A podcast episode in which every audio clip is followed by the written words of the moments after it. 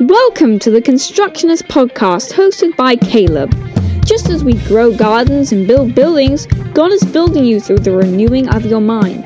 The sufficiency of the scriptures is paramount in your journey, and every week, Caleb will challenge you to make them a central part of your life and worldview. Join us now as we explore the world through the ancient lens of God's Word. Hello, friends. I hope that uh, this podcast finds you doing well and pursuing your walk with the Lord with passion and vigor, uh, particularly in your reading of the Bible. And because that is our first and foremost means of understanding who God is and what He has to say to us, is when we read the Bible. And as I've pointed out in the past, in a couple uh, recently previous episodes of the podcast, I am putting together a f- over four hours long. It's pushing closer to five hours long. A course on how to interpret the Bible. And I've got some other ideas percolating along those lines in the background. But I want to just make a, a, a few installments of that course available through the podcast. Now, obviously, if you do the course, there are uh, PDF worksheets that go with it. There's video that goes along with it of a slide presentation that I put together as I'm teaching through uh, the topic.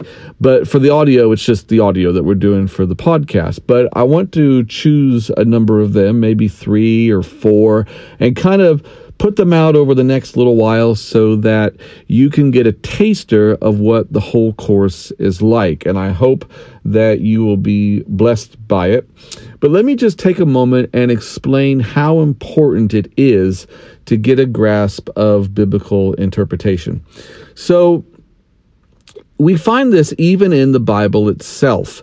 Notice in the Gospels, there are times where people come to Jesus and they ask a question about a scripture. What's the greatest commandment? Uh, why does the Bible, why does this, the David say this in the Psalm? Uh, you know, there's places like that, and I've actually gone through the Gospels, and whenever I come across one of these, I always write down hermeneutical question. Now, don't get scared by the word hermeneutical; it just means uh, the the it means interpretation or the means and method by which interpretation can be made. And so it's sort of a technical term for interpretation, although it's a really cool word. And maybe in the next podcast, I'll explain what the word hermeneutics, where it comes from, and a bit more about that word before our next lesson. But, um, but the Bible itself, the Pharisees and the disciples were asking questions to Jesus in order to understand in to us the Old Testament, to them the Tanakh, the Torah, the prophets, and the writings, which come together to spell Tanakh in Hebrew. So that's what they call the Old Testament. We say Old Testament, they say Tanakh. They were wanting to understand what it actually said, and they recognized Jesus as the Messiah as the person who could help them understand the scriptures. Now, when Jesus comes along, he says that the law and the prophets were not going to be destroyed by him. He wasn't going to wipe them out, but he was going to fulfill them. And so he makes this statement essentially that he was abiding by the written law. He was living out what the law taught that people who are committed to God and what the Messiah himself would live out. He placed himself ultimately under the authority of the scripture. So Jesus is a walking, talking, breathing person interpreting the scripture, the Old Testament at all times. Okay? And he lived under the old covenant the Old Testament. He comes along at the end and he says, Take, eat, this is my this bread is my body broken for you. This wine, this cup is my blood poured out from you for you. This is the new covenant that I am making for you. So he's referencing Jeremiah, who prophesies about a new covenant coming. So to understand the fullest implication of when you take the Lord's Supper, you have to go all the way back to the book of Jeremiah and read what it says about the new covenant. But even that covenant has a precedent in the Mosaic law or the covenant that God made with the people at Mount Sinai, which has a precedent in the Abrahamic covenant from Genesis chapter 12 and 15 and 17. So you see how these things all build on each other. Each one is a step further from the previous one, and then Jesus comes along and becomes the embodiment of all of them. So interpretation is vitally important because we live in a day and age that is removed from the text of Scripture of when it was written. Now, the Pharisees and the disciples in the days of Jesus were also questioning what it meant when you read the Bible. You know, which is the greatest law? Is everyone agrees it's to love the Lord your God with all your heart and all your soul and all your mind and all your strength, but is the second greatest law to keep the Sabbath or is it to love your neighbor? You know, these things pop up over and over again. They had particular presuppositions about things that got in the way of them understanding what the law was about. You know, how can a rich man not into the kingdom of heaven? You know, they would have the there's these statements that are made here and there. Then when you get into Paul's writings, Paul's trying to take now Jewish scripture written in his case, you know, 1500 years earlier or whatever, and is trying to apply them to a Greco Roman audience.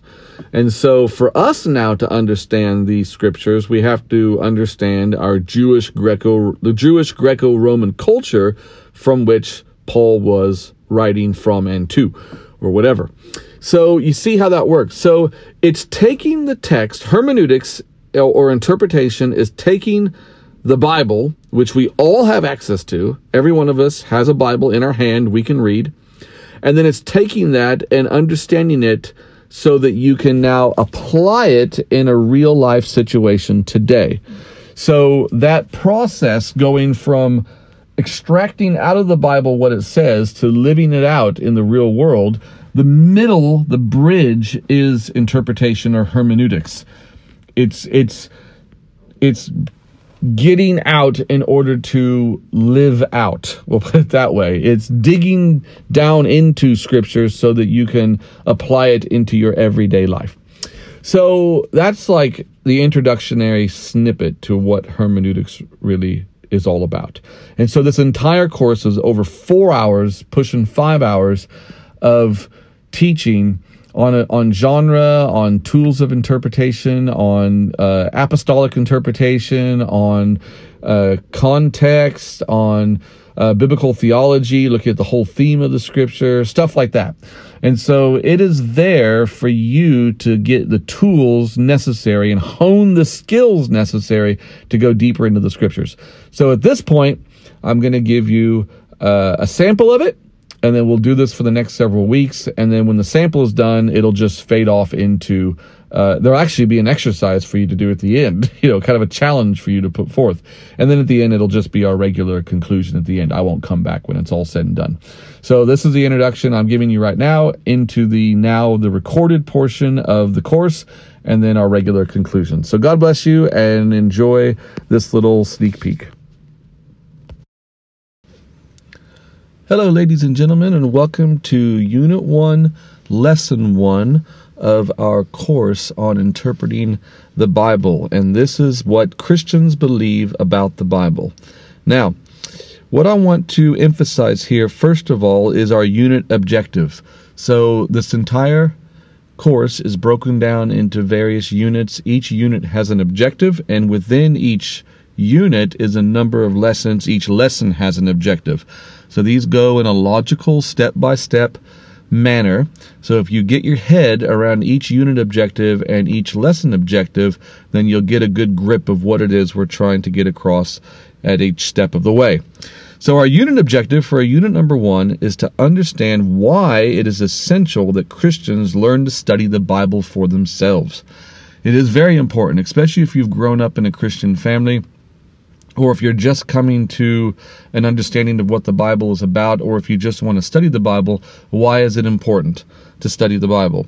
And in this particular lesson, we are going to be talking about uh, exploring what Christians have believed and still believe about the Bible. Now, we're not talking about creeds or anything like that. We're talking about what the Bible says about itself. So, for every lesson, I want to go over the vocabulary words because vocabulary is important. If you have an understanding, a good, strong understanding of words and their meanings, it strengthens your brain and gives you scope for communication. So, in this particular lesson, our vocabulary words are first inerrant. And inerrant means free from error. The next word is sufficient. Sufficient means it's enough to meet the needs of a situation or a proposed end. Okay? So if you're jumping out of an airplane, the parachute is sufficient for you to land on the ground safely. I've jumped out of an airplane. I had a parachute strapped to me. I fell and the parachute brought me to the ground safely. I didn't die. So it was sufficient. So we recognize that the Bible is sufficient for everything that we need for life and for godliness and for understanding what God has for us for this life. Revelation is our next vocabulary word. Revelation is an act of revealing or communicating divine truth. It literally means an unveiling. So when we talk about uh, biblical revelation, we mean that we mean that which with God has unveiled, that which God has unveiled for us. And there's also a book of the Bible called Revelation. So it literally means an unveiling or a revealing or communicating divine truth. Inspired. This is outstanding or brilliant in a way or to a degree suggestive of divine inspiration. If something is inspired, then that means ultimately it comes from God. Now, people will say that painting was inspired. And so what they mean is it's beyond the ability of the person. There was something bigger than the person to create that painting. And so, inspired when we apply it to the scriptures means that it comes from outside of the actual physical human writers. It comes from God through the writers, is what they wrote down. So, it's an inspired text. So, in this lesson, we will explore what Christians have believed and still believe about the Bible. So, keep those vocabulary words in mind inerrant, sufficient, revelation, and inspired. And we're going to go through this lesson then. So, all beliefs for our faith come from the Bible. And there's many organizations have statements of faith or creeds or dogmas that can be helpful to understanding our faith, but nothing really can replace a deep knowledge of the scriptures. It's our responsibility as individuals who say that they believe the Bible that we should get a deep knowledge of it. And like I said, people have written dogmas and statements of faith and creeds, but nothing can replace a knowledge of the Bible in and of itself. That is primus numero one uh, when it comes to how we understand what it is that we believe. It must come from the Bible. And the Bible is God's self revelation. Creeds and statements of faith are not. Creeds and statements of faith are put together by people who read the Bible and they want to condense down what their core beliefs are. So that's what that's the Apostles' Creed and various ministry statements of faith that's what they're doing. But the Bible itself is God's self revelation. So he has revealed what he wants to reveal about himself to us through the pages of Scripture. And obviously, this happened over the course of, you know, thousands of years, is what in his in history. That's the way it went. And ultimately, the Bible reveals God's mind. Okay? Now, the reason why we say that is because when you communicate with words from one person to another, you're telling that person what is in your mind. You may not actively be thinking to yourself, okay, what I have in my mind is that I would like ice cream. You just say to your mother or to your friend, hey, let's get some ice cream. But you're, you're literally telling that person what's on your mind. And so, and obviously, if a person comes up to you and they say, hey, are you okay? What's on your mind? What they want you to do then is to communicate to them with words what it is that is uh, preoccupying you. And so, because the words are what give us the information and the knowledge of what is in a person's mind, that's why we can say that when we are reading the Bible, we are actually tapping into or understanding or having revealed to us the mind of God. And this is very important because it is our mind and within ev- within every human being that functions to dictate our understanding of the world around us, our ideas, and ultimately our actions based on those things. And so this is exactly what the scriptures do. They reveal God's mind so that we can know how God would want us to think and act. Now, that doesn't make us puppets and doesn't make us carbon copies of each other. God still allows for our own individual uh, personalities to come through, but we do that with within the context of His mind as we read the scriptures. So, what this course is trying to get across is that it is essential that we Christians make the Bible an essential part of our lives if we're to remain true to our faith, holy in our thoughts and actions, and fruitful in the application of the Bible's commands. Okay, so let me repeat those last, emphasize those last words. If we are to remain true to our faith, so what we say that we believe, that we say is based on scriptures, we're to be true to that and holy in our thoughts and actions because God is holy, so we want to have actions and thoughts. Remember the whole business about the mind of God.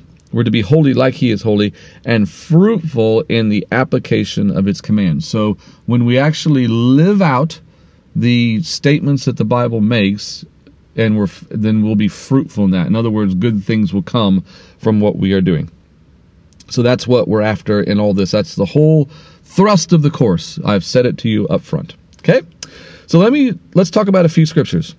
Uh, Psalm 119 verses 50 uh, sorry 105 and 130 I'm combining them together say this you can look these up this is in your list of key verses so don't forget every nearly every lesson we will have key verses not every lesson but a lot of them and this is the one that has the most key verses is lesson 1 so read those key verses and really think through what they say, jot observations and notes down on the side, because these will help you in understanding what God wants us to glean from the scripture.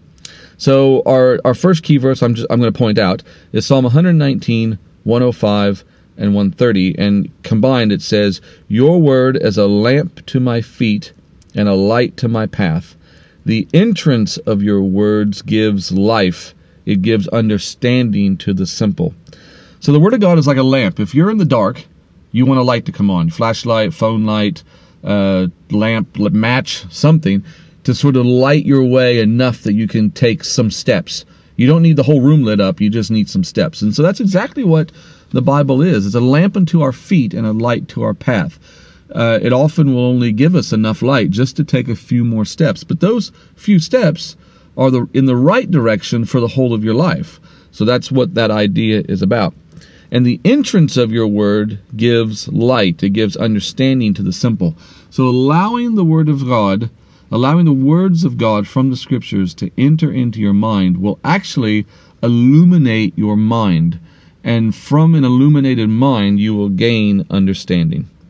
And so we are all, in effect, simple when we start reading the Bible. Nobody on this earth was born knowing exactly what the Bible said and everything it means. It's just that's just a fact. Every single human on this earth, no matter who they are, if they've written great doctoral theses or written great books of theology, every single person has begun day one being simple and needing to really work at studying the Bible. So you're in good company with everybody else who's gone before you.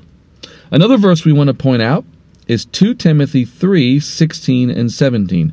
And it says, all scripture is given by inspiration of God and is profitable for doctrine, which just means for teaching, for reproof, which means uh, telling somebody how they should correct their actions, for correction, which is a similar thing, reproof and correction sort of go together, for instruction in righteousness, that, and here's the important bit, the man of God or woman of God may be complete and thoroughly equipped for every good work.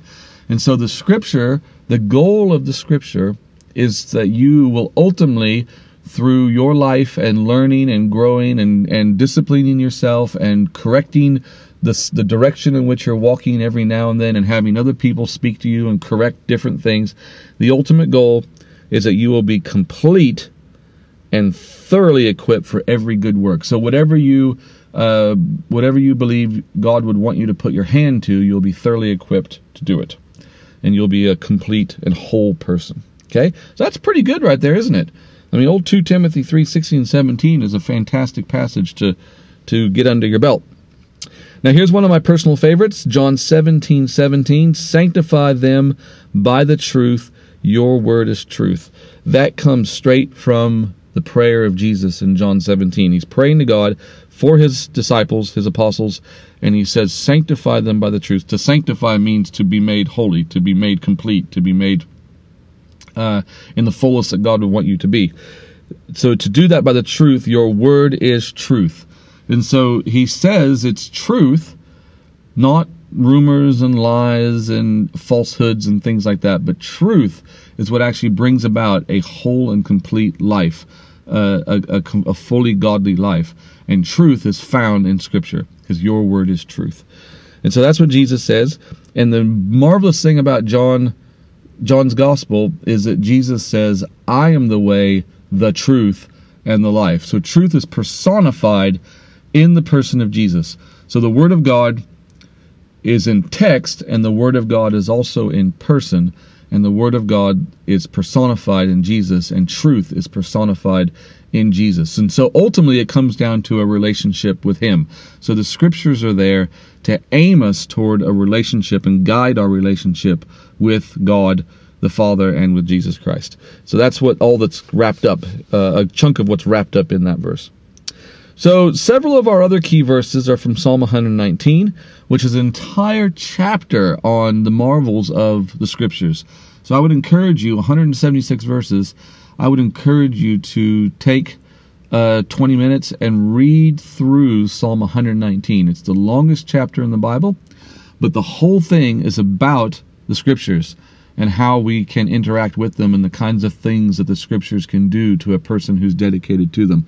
And so, uh, if God's going to put the longest chapter in the Bible about the scriptures, then surely that tells us something about the importance of the scriptures. You follow me? Right. So, the Holy Spirit is always there to be our teacher. Whenever we start to read the Bible, it's always helpful to ask God to illuminate it for us, and then God's Spirit will do that. And then Ezra 7:10, which is another one of my personal favorite Bible verses, uh, it says that Ezra, he was a scribe in the Old Testament. He set his heart to study the word of the Lord and to do it and to teach it. And so the uh, he had his end goal was to live out what the scriptures say, to do them, and then to ultimately pass them on to others.